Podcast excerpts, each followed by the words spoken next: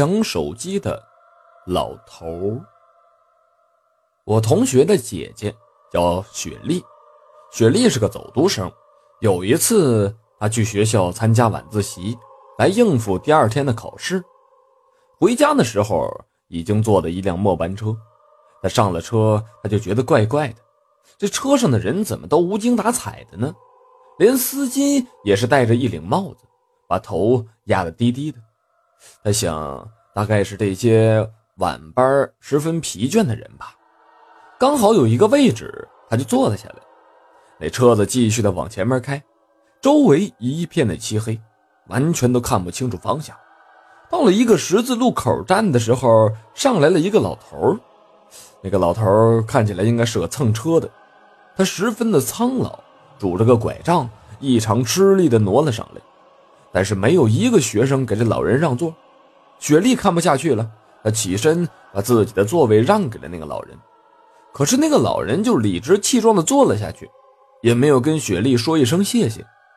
雪莉孤零零地抓着那手柄站在车上，她隐隐地觉得这车厢里边发出了一种发臭的味道，但是那老人家身上经常会有这种怪味的，所以他并没有在意。雪莉看了一下手机，现在已经是11点多了。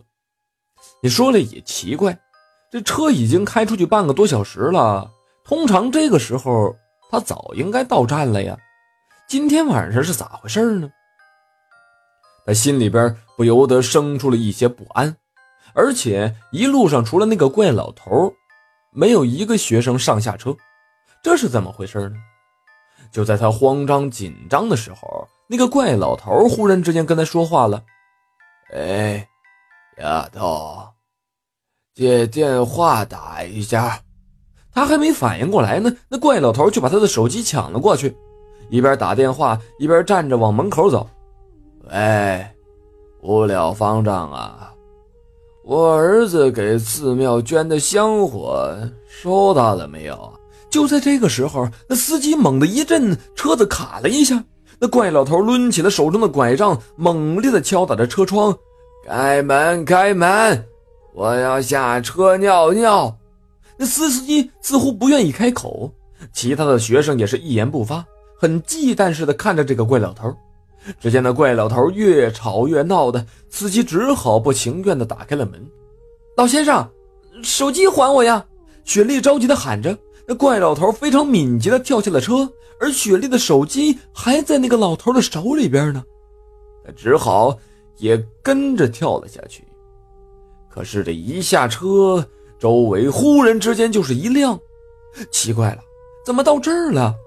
已经坐过站了，而且方向也不对，下一站就是公墓啊，那个怪老头呢也不见了，而雪莉的手机却安然无恙地躺在地上。雪莉吓得毛骨悚然，她赶紧拿起了手机，打电话叫爸爸开车过来送她回家。回到家之后，一整晚上她都是噩梦不断，直到第二天上学的时候听广播，昨天晚上10点钟左右，一辆校车在公墓站发生了一起严重的车祸，车上的人全部当场死亡，无一幸免。好了，这就是我要为你讲述的抢手机的老头。